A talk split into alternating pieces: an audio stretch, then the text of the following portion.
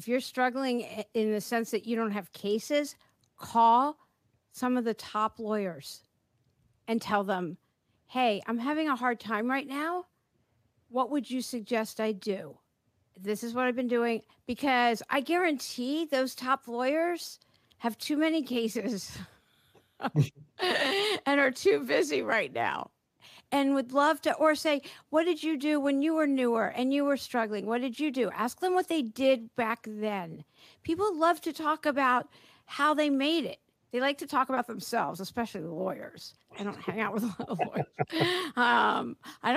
lot of lawyers. So they love that.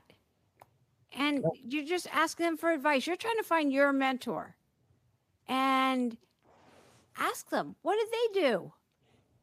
And just keep calling, not text, not email, because I mean, the bane of our existence is email. I can't even.